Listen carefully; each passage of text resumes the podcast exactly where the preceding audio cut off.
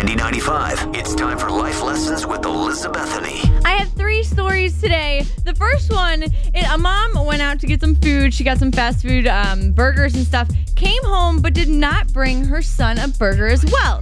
So he gets mad, obviously really jealous, and he starts screaming at her and then stabs her. He's 6'3, 300 pounds, so a big boy. And her exact quote was, he was like, Where's my food at? And I'm like, I'm not gonna give you anything. So he snacked my sandwich and pushed me or something, and it escalated from there. Lesson learned always bring the fat kid food too. Come on. Next story. A 12 year old girl has been busted for drunk driving. A 12 year old. Apparently, a 19 year old guy was at a party, met her, and he was too drunk to drive home, so he asked her to drive him home.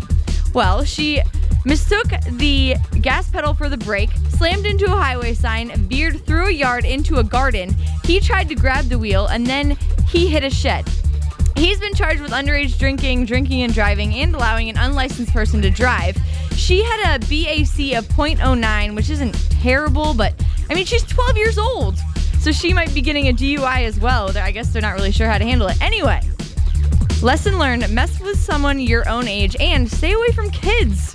Finally, last story um, Donald Duck in Walt Disney World a lady went to go take a picture with him and he started groping her. So now she is suing Disney for negligence, battery. She said she was seriously injured, and infliction of emotional distress, and is seeking $50,000 worth of damages.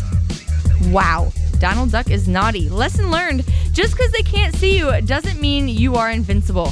Remember, learn lessons because other people make dumb decisions. Don't make them yourself.